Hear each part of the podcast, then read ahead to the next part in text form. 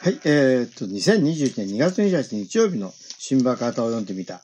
えー、一面のですね、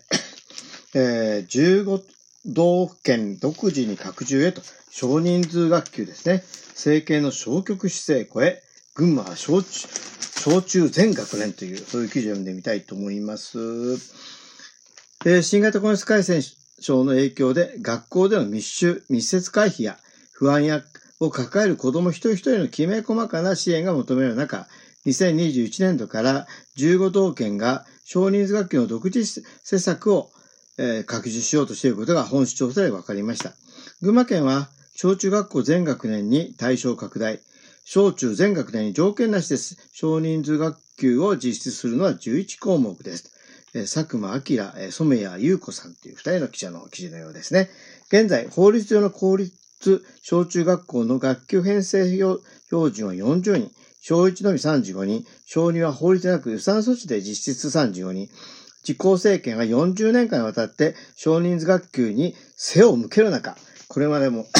ごめんなさい、自治体単位で独自に少人数学級を進める動きが広がってきました。コロナ危機を契機に高まった。少人数学級を求める、えー、世論と運動に押され、えー、菅政権は小学校全学年を 5, 5年から40人から35に移行させる法改正案を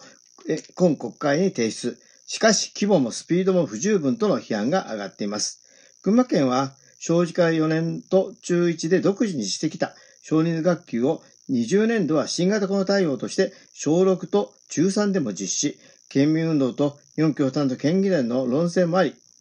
21年度から全学年広げます。県教育委員会担当者は、長年の悲願達成と語ります。長年の悲願だったんですよね。えー、香川県は、小1から中2まで35人学級を拡大、感染症対策として、密集、密接回避、パソコンなど、一人一台端末を使った授業や、学習指導要領の共同的な学びで求められるグループ討議をする上で、40人では教室が窮屈と、県教育県教委担当と判断したといいます。青森県はこれまで小1から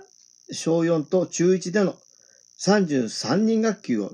21年度から小5、えーえー、22年度から小6へ拡大します。学級数によっては分割しない条件付きと。県教委担当者は、労働組合や校長会、えー、市町村会要望をが後押ししたと語りました。なるほどね。小児学級拡張の動きてちょっと表があるんですけど、北海道からね、沖縄県まで15道県ということでですね、えー、まあ、愛知県は中1は35人というふうになっていて、えー、2021年も小3を35にするとかですね、まあ、東海地区でも、え